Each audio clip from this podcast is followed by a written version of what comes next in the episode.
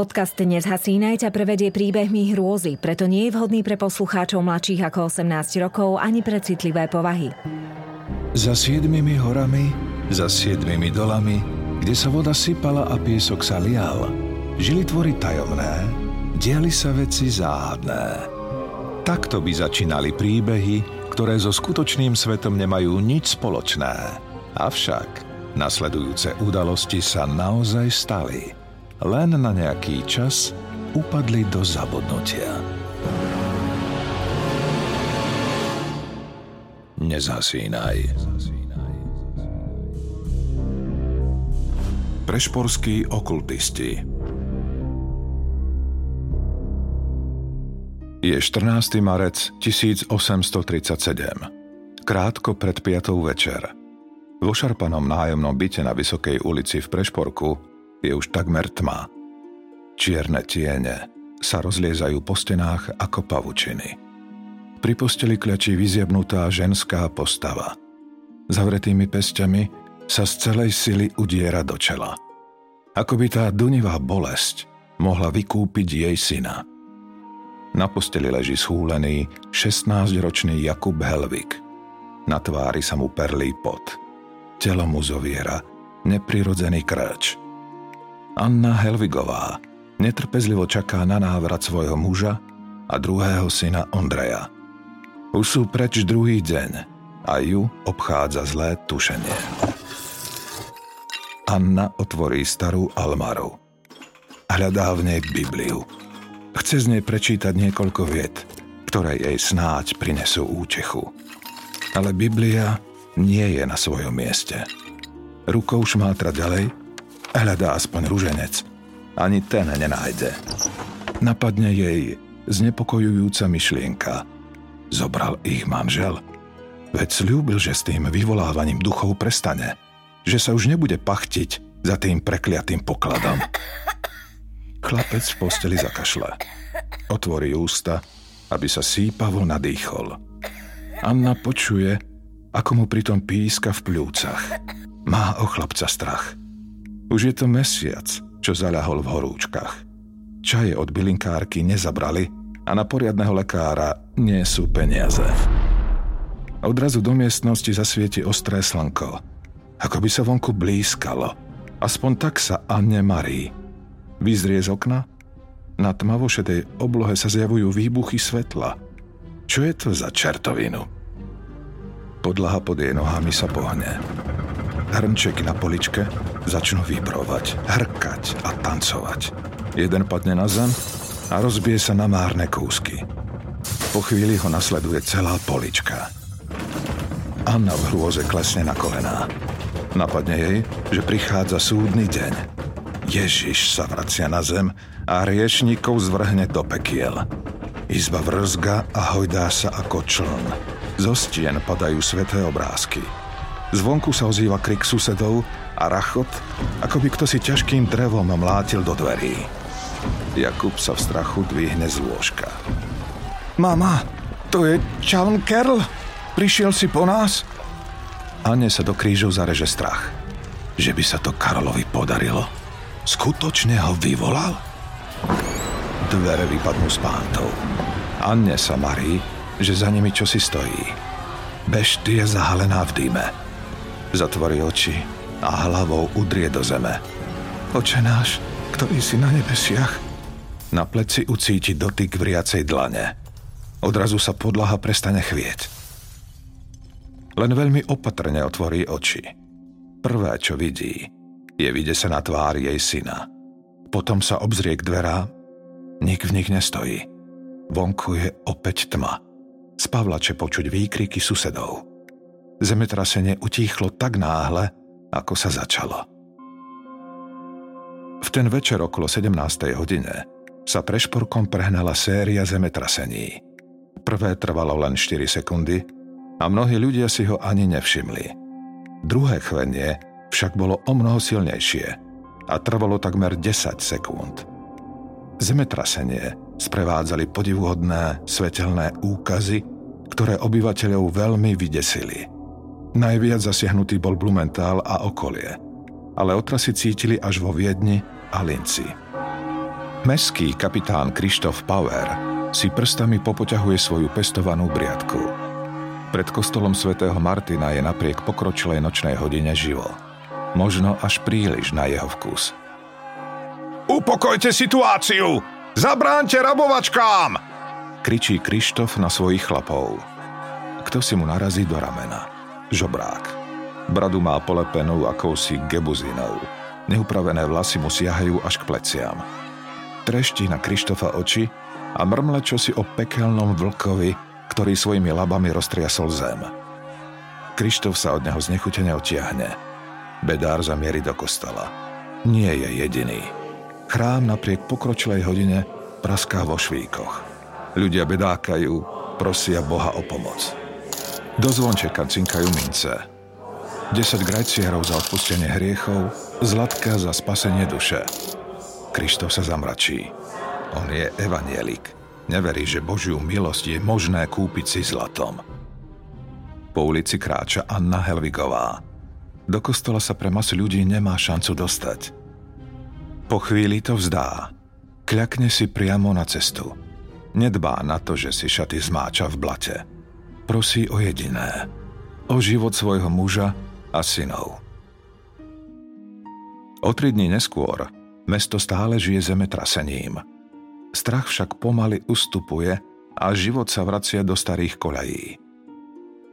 V piatok 17. marca okolo poludnia kráča súdny advokát Juraj Šaricer chodníčkom smerom do ovocného sadu. Záhrada má prezývku Rajská, z nemeckého názvu Paradejskartl, ale on ju sám pre seba volá Pekelná. Už dávno ju chcel predať, ale nie je to ľahké – pretože pozemok sa rozlieha na zlom mieste. Kryžuje sa tu 5 ciest a priamo za humnami sa týči Červený kríž, pamätník na morovú epidémiu, ktorá sa prešporkom prehnala začiatkom 18. storočia. Červený kríž nie je len obyčajným pamätníkom. V týchto miestach sa obete moru aj zahrabávali. Bez riadného pohrebu, bez pomníka, len nahádzať do jám a zasypať zemou. V záhradách okolo kríža na Machnáči doteraz ležia v zemi pozostatky mŕtvol. Nejeden majiteľ tu vo svojej záhrade vykopal ľudské hnáty či lepky. Už to by stačilo, aby mal človek husiu kožu. Ľudia si navyše šepkajú, že v týchto končinách v noci vyskakuje zo zeme pekelná obluda. Čierny pes Čaun Kerl. Počiarknuté, spočítané, Juraj Šaricer musí záhradu stoj čo stoj predať. Už má aj nádejného kupca. Opakom ruky si pretrie čelo. Chôdza kilá navyše ho rýchlo vyčerpali. Zamieri k záhradnému domcu, chce skontrolovať jeho stav ešte predtým, než sa zjaví kupec. Z vrecka vyberá kľúčik, ten ale nebude potrebovať. Dvere sú odomknuté. Že by zlodej z pivnice sa vyvalí dym. Vojde mu do očí a nosa. Juraj sa rozkašle. Keď sa dym trochu rozplynie, opatrne vojde dovnútra. V malej miestnosti plnej motík a rýľov nenájde nič podozrivé. Opatrne začne zostupovať po schodoch dole, do pivnice. Do nosa mu puch. Zhorený olej, myšacince, pleseň a ešte čosi zadúšajúci smrad spáleniny. Prikrie si nos dlaňou, ale nie je mu to nič platné. Od smradu ho natiahne. Vojde do neveľkej pivnice. Smrad ešte zosilnie. V krku ucíti žlč. Musí si odpľuvnúť. A vtedy to zbadá. Na zemi ležia znetvorené, nehybné telá. Narýchlo ani nevie, koľko ich je – Vlasy aj tváre majú obhorené, vypúlené oči vyvrátené dohora, z tváre im vylieza jazyk. Ten zvláštny smrad, to je puch spáleného ľudského mesa. Dobrý Bože na nebesiach, čo to je? Zašepká Juraj. Strach ovládne každú bunku jeho tela. Srdce mu búši, nohy má ako z rôsolu. Cúva Potkne sa o dajakú drevenú škatulku. Udrie si chrbát, ale podarí sa mu zadržať výkrik. Napadne mu iracionálna myšlienka. Nesmie robiť hluk. Nesmie ich zobudiť. Hrabe sa vyššie a vyššie po schodoch. Výjav v pivnici sa mu vypáli do sietnice a už nikdy odtiaľ celkom nezmizne. Juraj Šaricer padne hore značky do blata. Opäť ho natiahne. Tentokrát sa už neudrží.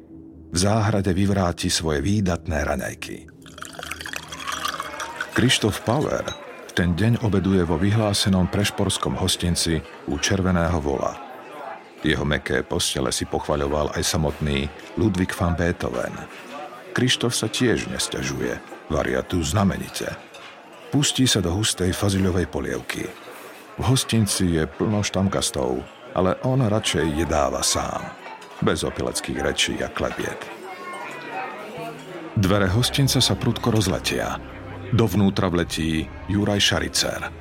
Chvíľu sa zmetene obzerá a potom mu padne zrak na kapitána.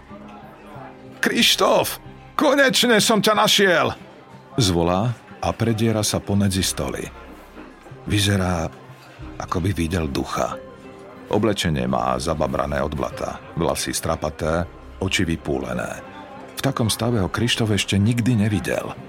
Neváha a naleje rozklepanému advokátovi za pohárik vína. Juraj sťažka dopadne na lavicu a hodí do seba obsah pohára. Až potom sa vykokce.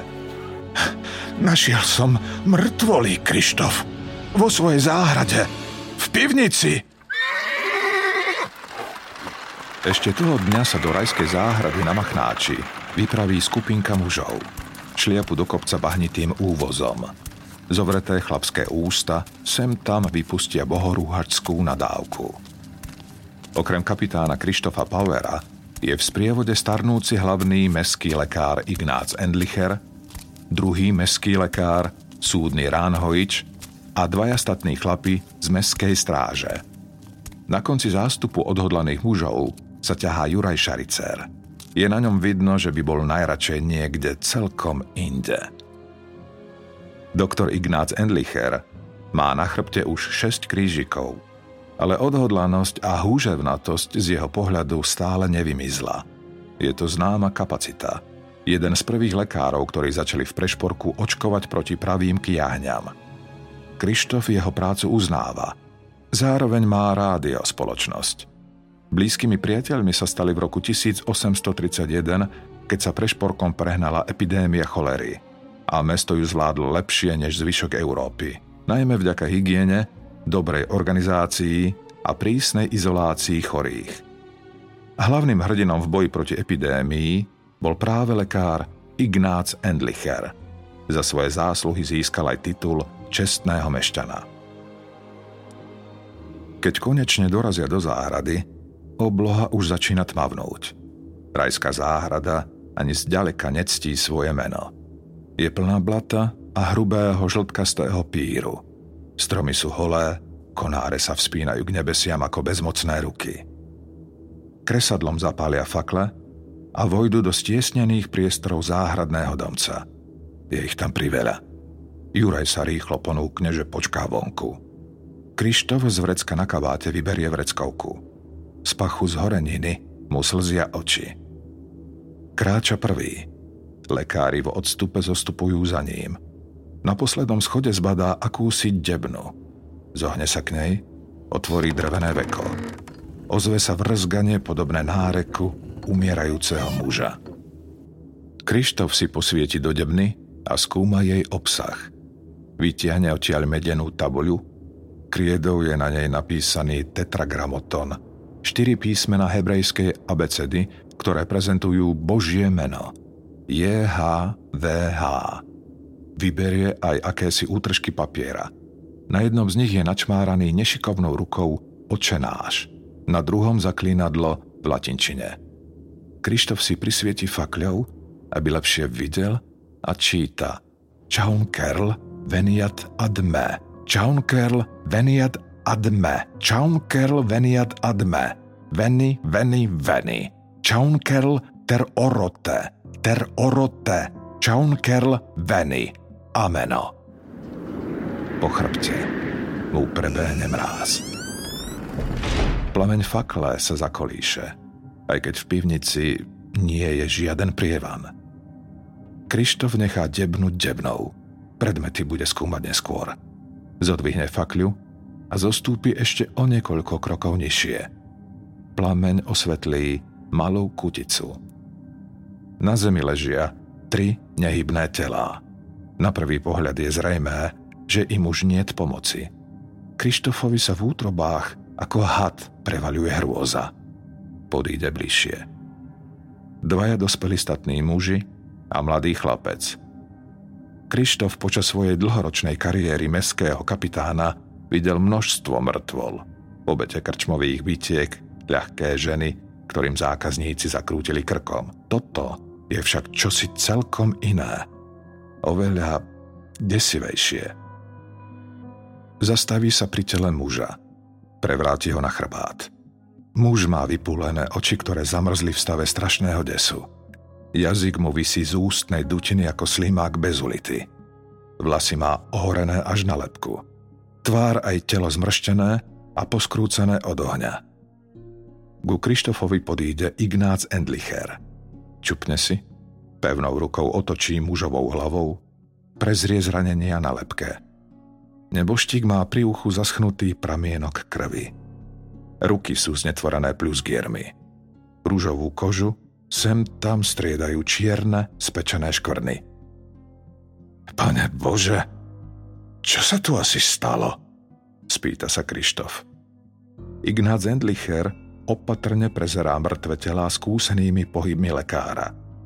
Mm, po pitve budem múdrejší. Krištof prikývne a skloní sa k neboštíkovým nohám. Prekvapí ho, že má na chodidlách rôznu obu na jednej nohe čižmu, na druhej filcovú papuču. Táto pochybná metóda sa kedysi používala ako ochrana pred zlými silami. Z mužových šiat ostali len obhorené handry. Aj z nich sa však dá rozoznať, že bol oblečený do jednoduchej plátenej košele, takej, akú zvykne nosiť tá najspodnejšia vrstva v meste. Ignác medzi tým ovoniava fľašu pohodenú vedľa muža – Potvrdzuje, že je v nej pálenka, asi vínovica. Vedľa fľaše nájde aj fajku a voskovú sviečku. Krištof prejde k chlapcovi, ktorý leží celkom pri stene. Plamene ho takisto strávili, ale nie v takej miere ako staršieho muža. Chlapec mu bolestne pripomenie jeho vlastného syna. Natiahne ruku, prstami mu jemne prejde po vytreštených očiach a navždy ich zatvorí. Krištof si všimne, že chlapec čo si zviera v dlani. Po chvíľke snahy sa mu zo stuhnutých prstov podarí vytiahnuť ruženec. Meský kapitán Krištof Paver už tuší, s čím má dočinenia. Okultizmus. Vyvolávanie duchov, možno samotného diabla. K tomuto záveru očividne došli aj jeho chlapi. Keď im nakáže, aby telá vyniesli nahor, začnú spätkovať a kryžovať sa. Rozkaz splnia až po tom, čo im pohrozí, že si budú musieť hľadať inú robotu. Keď chlapi nadvihnú telá, zbadá pod nimi power hobliny a spálené fazuľové struky a peceň chleba, rozkrojený na dve časti. Ten mal podľa povery odháňať zlých duchov. Už sa zotmelo. Chlapi z meskej stráže nakladajú telá neboštíkov na voz – majú ich odniesť do meského lazaretu, kde ich bude doktor Endlicher pitvať. Juraj postáva v úctyhodnej vzdialenosti od tiel, zalamuje rukami a narieka. Kvôli tomu prekliatému psovi Čaunkerlovi teraz rajskú záhradu už nikdy nepredám. Krištof Power sa snaží jeho litánie nevnímať, keď ho zarazí to slovo Čaunkerl. Videl, ako sa pri tomto mene stráže strhli a prežehnali. E, čo si povedal, Juraj? Že po tomto záhradu nik nebude chcieť kúpiť. Nemáš záujem? Predám ju lacno. Mm, nie to. Spomínal si nejakého Čaunkerla. Juraj Šaricer sa udivene pozrie na kapitána. Stíši hlas. Preca ten pes, Krištof Power, meský kapitán. A ty, Vary, nevieš, že tu straší? Čaun Kerl. Toto meno si šepkávali poverčiví obyvatelia Prešporku a hľadači pokladov stáročia. Podľa legendy to bol obrovský pes, ktorý na krku nosil zlatý kľúč. Pomocou neho otváral cestu k obrovskému pokladu. Aj preto sa ho zástupy hľadačov pokúšali nájsť a prinútiť, aby im ukázal, kde sa truhlica so zlatom ukrýva. Ale donútiť Chaunkerla k poslušnosti vôbec nebolo jednoduché. Podľa legendy sa mu mohol postaviť len odvážny a čestný človek. Ak ste však ukázali strach alebo pokrivený charakter, stiahol vás do najhlbšieho pekla. Pes sa mal zjavovať práve na miestach, kde mal záhrad Juraj Šaricer. Vravelo sa, že vyskakuje z podzeme pri Červenom kríži a uteká ulicou až k evangelickému cintorínu. Tam obhríza tváre neboštíkov ktorí počas života prepadli hriechu. Mestská stráž už od stredoveku sídlila v priestoroch severne od hlavnej stanice, južne od Koliby. Práve sem si dal Krištof Power doviesť debnu s okultnými predmetmi, ktoré našli v rajskej záhrade. Noc už prikryla mesto. Na Powerovom stole ležia medené dosky s božím menom, aj útržky papiera so zaklínadlom, ktoré malo vyvolať Čaun Kerla. Okrem toho Krištof v truhlici našiel kriedu, ktorou bolo Božie meno na doskách napísané a Timián, o ktorom sa vraví, že dokáže prilákať bytosti z iných svetov. Prekvapil ho nález bohato zdobenej kňažskej štóly. Premýšľal, ako ju neboštíci získali. Ukradli ju? Alebo im ju dal kňaz dobrovoľne? Celkom na spodku truhlice nájde aj obrazy svätej Korony a svätého Krištofa. Títo svetci boli údajne nápomocní hľadačom pokladov. Ale asi najzaujímavejší nález je stará, takmer rozpadnutá kniha v Nemčine. Jej autorom je páter Erhard z jezuitského rádu v Ingolstade a je plná formuliek, ako vyvolať a podmaniť si zlých duchov. Krištof skúma nákresy tetragramu aj pentagramu – Číta si rôzne zaklinadlá a návody, ako si zabezpečiť bohatstvo či lásku.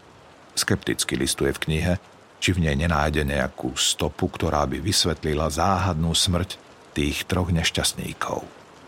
Napokon narazí na formulku veľmi podobnú tej, ktorú našiel na útržkoch papiera na mieste činu. Ale na miesto mena Chaunkerl sa tam píše Satan. Rituál predpisuje vyvolávať nečistého tri noci – najlepšie vo štvrtok. V piatok sa vyvolávanie neodporúča. Vtedy sú zlé mocnosti najsilnejšie a mohli by sa ľahko vymknúť kontrole. Krištof knižku znechutene zatvorí. Cíti sa akýsi nečistý, nasiaknutý poverami. Neverí na duchov a diablov, ale udalosti dnešného dňa ním zamávali. Nešťastníci sa rozhodli vyvolať Čaun Kerla, aby im ukázal skrytý poklad – Namiesto pokladu však našli krutú smrť v plameňoch. Zajtra ráno chce ísť opäť na miesto činu, ale čo si mu nahovára, že by to nemal odkladať. Výjde z domu, zavolá si koč a vyrazí na cestu späť do rajskej záhrady. Na miesto prichádza okolo 9. večer. Je chladno, blato primrzlo a šmíka sa. Pred vchodom do záhradného domca na lavici sedí strážnik a podriem káva. Krištof podíde k mužovi. Rázne s ním zatrasie. Muž prekvapene zažmurká a vystrelí do sedu. Vyhapká nemotorné ospravedlnenie. Krištof ho preruší a spýta sa, či dole ešte niečo našiel. Zahambený strážnik sa prizná, že do pivnice nemal odvahu vstúpiť. Krištof nad zbabelým strážnikom len pokrúti hlavou.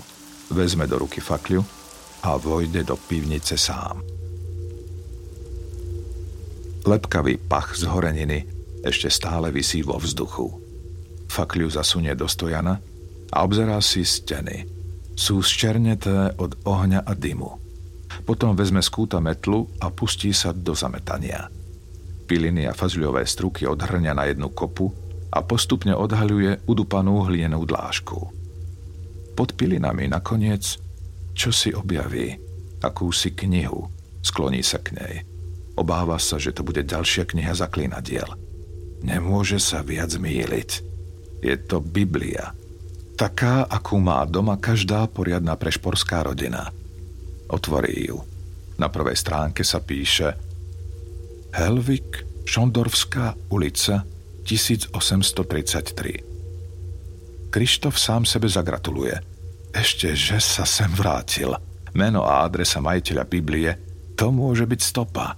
Zajtra to dá preveriť. Ale na dnes stačilo. Je čas ísť domov. Krištof si spomenie na svoju manželku a synčeka, ktorí ho čakajú a iste sa už aj strachujú. Vezme Bibliu, fakľu a vydá sa pešo tmavou uličkou smerom k evanelickému cintorínu. Dých sa mu pred ústami zráža na paru. Začína ho premáhať únava. Čo si započuje? Zastaví Zodvihne fakľu a osvetlí cestu, čo vedie k červenému krížu. Akýsi veľký tieň sa hýbe smerom k nemu. Do uši sa mu dostane namáhavé fučanie. Krištof je racionálny muž. Srdce mu však od úľaku vynechá niekoľko úderov. Beštia je čierna, veľká, o mnoho väčšia ako bežný pes. Skloní fakľu pred seba – Vie, že oheň je jeho jediná zbraň proti nočnému besovi. Tvor je od neho vzdialený na niekoľko skokov. Z papule mu vychádza temné vrčanie. Na krku má obojok. Z neho vysí lesklíkovový prívesok, zvonček, medailón alebo zlatý kľúčik. Prudko sa odrazí. Power sa zaženie fakľou. Bes sa v poslednej chvíli uhne a dopadne na zem zakňučí. Vtedy sa z vinohradov ozve volanie. Pes sa so skloneným chvostom rozbehne za hlasom. Krištof sa odúľaví rozosmeje. Žiaden démon z pekiel, ale len obyčajné prerastené čierne psisko. Po ceste domov Paver prechádza cez Šondorfskú ulicu. Pristaví sa pri nočnom strážnikovi a nakáže mu poobzerať sa po mužovi menom Helvik. Na druhý deň ráno, v sobotu 18. marca, vydá Krištof Powera rozkaz, aby mestská stráž pátrala po mužoch, ktorí sa stratili v posledných dvoch, troch dňoch. V priebehu dopoludnia mu príde správa, že doktor Endlicher už dokončil pitvu. Mestský lazaret stojí nedaleko Dunajskej brány. Je to miesto, ktoré na sebe nesie stigmu choroby a smrti. Život v ňom dožívali ľudia s nevliečiteľnými chorobami, a ich telá tu ostávali uskladené, kým im nebol na nedalekom cintoríne vystrojený riadny pohreb. Krištof Power vyrúši doktora Endlichera pri spisovaní záznamu z vykonanej pitvy. Všetci traja majú veľké popáleniny, ktoré prešli až do čriev a kostí. Silne vypúlené oči, vyplazený jazyk, ďalej viditeľné krvácanie z úst, nosa a uší sú jasnými známkami, že nešťastníci sa podusili a potom uhoreli. Tak znie zápis Ignáca Endlichera. Powerovi to stále nejde do hlavy. Ignác, veď predsa museli cítiť, že im dochádza dých. Čo im bránilo jednoducho vybehnúť z pivnice von? Dvere boli predsa otvorené. Zdá sa, že ani Endlicher na toto nemá celkom presvedčivú odpoveď. Spomenie však, že veľmi podobný prípad sa stal aj pred 80 rokmi v nemeckom meste Jena. Jena, Nemecko, roku pána 1715. V meste vládne sviatočná atmosféra. Je štedrý deň. Narodil sa Kristus Pán. Georg Heichler však v tento najsvetejší deň v roku nemyslí na malé jezuliatko. V hlave sa mu usadil diabol a nechce odtiaľ preč. Georg vlastní za mestom Vinohrad. Počas dlhých nocí v ňom výdáva akúsi záhadnú postavu, bielu pani, ktorá sa vznáša nad zemou ako duch. Georg je presvedčený, že v tých miestach je ukrytý nesmierny poklad. Neštíti sa pekelných síl a tak sa rozhodne požiadať o pomoc mocnosti temnôt. Spojí sa s ďalšími tromi mužmi a nahovorí im, že poklad je na dosah ruky. Stačí vyvolať ducha, ktorý ho stráži. Na to budú potrebovať dve veci. Koreň mliečníka preháňavého a magickú knihu zaklínadiel. traja muži vstúpia do pivničky uprostred vinohradu. Georg s nimi nie je. Pri vyvolávaní musia byť traja muži a ne u jedného viac, pretože trojka je magické číslo. Georg preto ten večer ostane doma. A to mu s najväčšou pravdepodobnosťou zachráni život. Mladý študent Johann Weber nakresli kriedou na podlahu tetragram a na strop vyrie svojim mečom kruh. Spoločne sa pomodlia očenáš aby si zaistili prítomnosť Boha a jeho ochranu. Muži si vymenia topánky. Na jednej nohe majú čižmu, na druhej filcovú papuču. Na zem položia peceň chleba rozlomený na dva kusy. Tieto rituály ich majú ochrániť pred zlými silami. Ešte pred samotným vyvolávaním si zapália v malej piecke oheň. Vonku mrzne a v pivničke nie je oveľa teplejšie. Weber otvorí knihu magických formuliek. Žiadam ťa, o najmocnejší tohto sveta, Adonaj Agla Jehova, ochráň nás pred silami zla. Princ Och z krajiny slnka, pošli nám na pomoc svojho posla Natanaela. Volám z hlbín modrého mora, z útrob zeme, zo samotného pekla. Prikazujem ti, aby si sa zjavil a slúžil mi. Weber má zaklínadlo opakovať trikrát. No po prvom vyrieknutí pocíti náhlu slabosť a upadne do hlbokého spánku. Na druhý deň ráno sa Georg Heichler ponáhľa do pivnice. Modlí sa, aby tam na neho čakal poklad. Nájde tam však čosi celkom iné. V pivnici ležia tri nehybné telá. Dvom z nich už nie je pomoci. Johann Weber je v bezvedomí. Neskôr toho dňa sa našťastie preberie. Muži nahlásia nočné udalosti autoritám mesta. Do pivnice prichádzajú traja vojaci, aby strážili miesto činu. Noc na prekliatom mieste im nie je povôli. Majú strach z nečistých síl. Aby ich odohnali, zapália si v piecke malý ohníček – Ráno sú dvaja vojaci mŕtvi. Preživší vojak vypovie, že počas noci k ním prišiel duch sedliackého chlapca. Trieskal do všetkého, čo mu prišlo pod ruku a nakoniec zabuchol dvere, ktoré viedli von z pivnice, aby nemohli pred dymom a ohňom újsť. A tak skončili vyvolávač diabla viene. Krištof Power si uvedomí, že oba prípady majú niekoľko vecí spoločných. Okultisti z Jeny aj z Prešporka vychádzali z tej istej knihy Pátera Erharda. Ako sa k tejto knihe dostali, dodnes nie je známe. Zdá sa, že prešporské vyvolávanie duchov prebehlo na vlas ako to v Jene. Tri noci po sebe, magické formulky, rozkrojený chlieb aj vymenené topánky. V Prešporku však neostal nažive žiaden svedok – ktorý by mohol prezradiť, čo sa v pivnici udialo. Ignác, čo sa stalo tým ľuďom v Jene? Aká bola príčina smrti? Spýta sa Krištof. Ignác Endlicher len mykne ramenom. Mm, ťažko povedať, Krištof, nepytoval som ich. Mŕtvi aj preživší mali vraj po celom tele červené fľaky. Predpokladáme, že sa udusili dymom z piecky, ale sú aj takí, čo hovoria, že ich zabil diabol, ktorého vyvolali. Tak si vyber, ktorej verzii chceš veriť ty. Mestský kapitán Krištof Power tu ho uvažuje. Jenský prípad sa však od prešporského predsa len líši.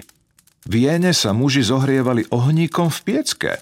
Prešporčania mali podľa všetkého zapálenú len jednu sviecu. Je možné, že oheň zo sviečky preskočil na piliny a fazuľové struky a tie začali horieť? Prečo však muži pri hrozbe požiaru z pivnice neutiekli, keď okná aj dvere boli otvorené? Keby sme ich našli aspoň na schodoch, štverať sa k východu, hm, tak tomu rozumiem. Oni vari necítili, že sa dusia? Identita neboštíkov sa zistila pomerne rýchlo. Už v nedeľu, 19.3., sa v Powerovej pracovni zjaví strážnik Gabernau, ktorý hlási, že pozná istého Karola Helviga a je presvedčený, že je to muž vystavený v Lazarete. Žije, teda žil so ženou Annou a synmi Jakubom a Ondrejom na Vysokej ulici 404. Gabernau Krištofovi prezradí, že kedysi dávno bol u Helviga učňom. Už vtedy ho Helvig nabádal, aby sa s ním podielal na hľadaní pokladov a vyvolávaní duchov. Strážnik sa rýchlo prekryžuje a uistí kapitána, že on je poriadny katolík a s temnými silami sa nezahráva. Krištof tuší, že strážnik nehovorí tak celkom pravdu, ale nechá ho na pokoji. Vysoká ulica, poludnie. Anna Helvigová sedí pri okne, pozerá von, ale ruch na ulici nevníma. Už tuší, že jej muž a syn sa nikdy nevrátia.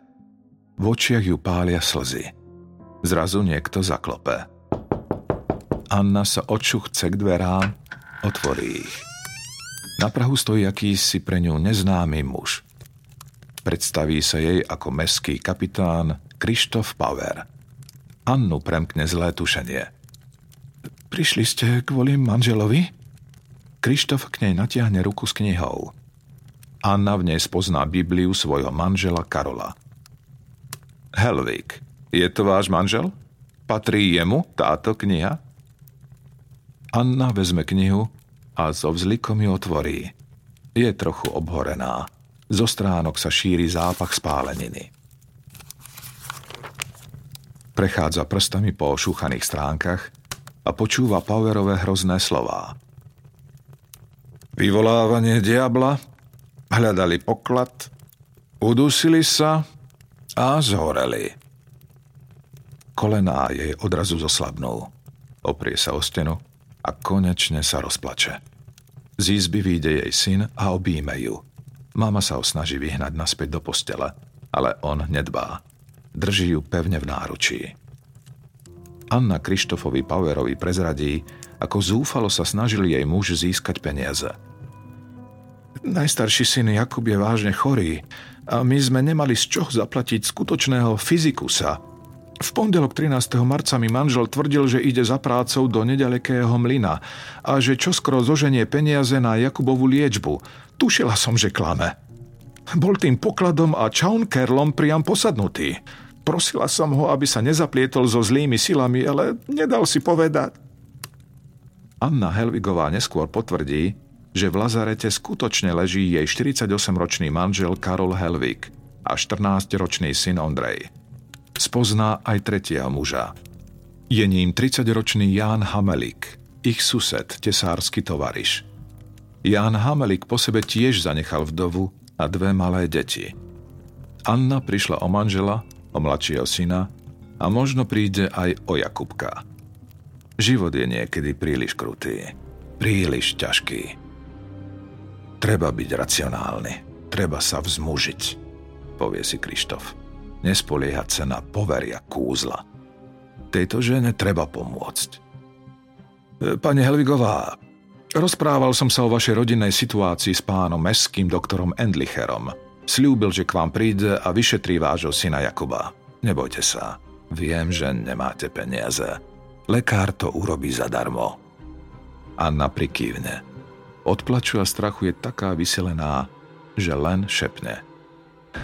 Ďakujem. Nech vás Boh žehná. Krištof Power sedí vo svojej pracovni. Brko namočené v atramente s ľahkosťou klže po papieri.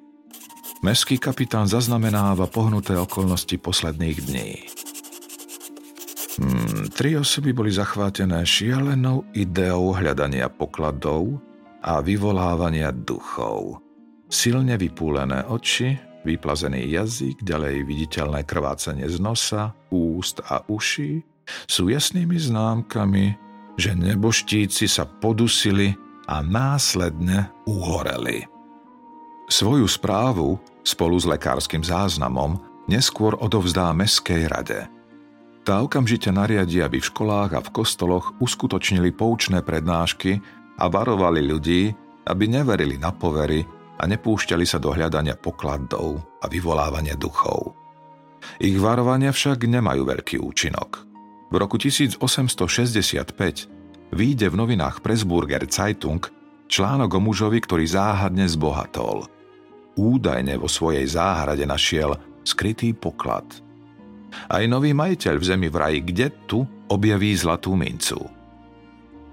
Zdá sa, že v prípade Karola Helviga a jeho spoločníkov nezostali žiadne biele miesta. Krištof Power však stále nie je celkom presvedčený. Bola to skutočne len náhoda, že sa mestom prehnalo zemetrasenie práve v čase, keď Helvig a jeho spoločníci vyvolávali diabla? Ako a prečo vzniklo to zvláštne polárne svetlo, ktoré zemetrasenie sprevádzalo? A čo tie chýry, čo sa šíria po meste? Čaunkerl, Čaunkerl. V každej krčme sa nájde jeden, čo sa zaprisahá, že ho videl na vlastné oči. A vlastne, prečo nie? Aj Krištof Power predsa jedného videl. Karol Helvik sníval o tom, že nájde bajný poklad a vytrhne svoju rodinu z biedy. Namiesto toho našiel len väčšné zatratenie. Jeho telo a telá jeho spoločníkov nespočinuli v posvetnej zemi. V matrikách nie je o ich pohrebe ani zmienka. Je pravdepodobné, že za nich nebola odslúžená zádušná omša a všetci traja boli pochovaní za bránami cintorína. A možno si ich telá vzal pes, ktorého vyvolali priamo do pekla. Nezasínaj.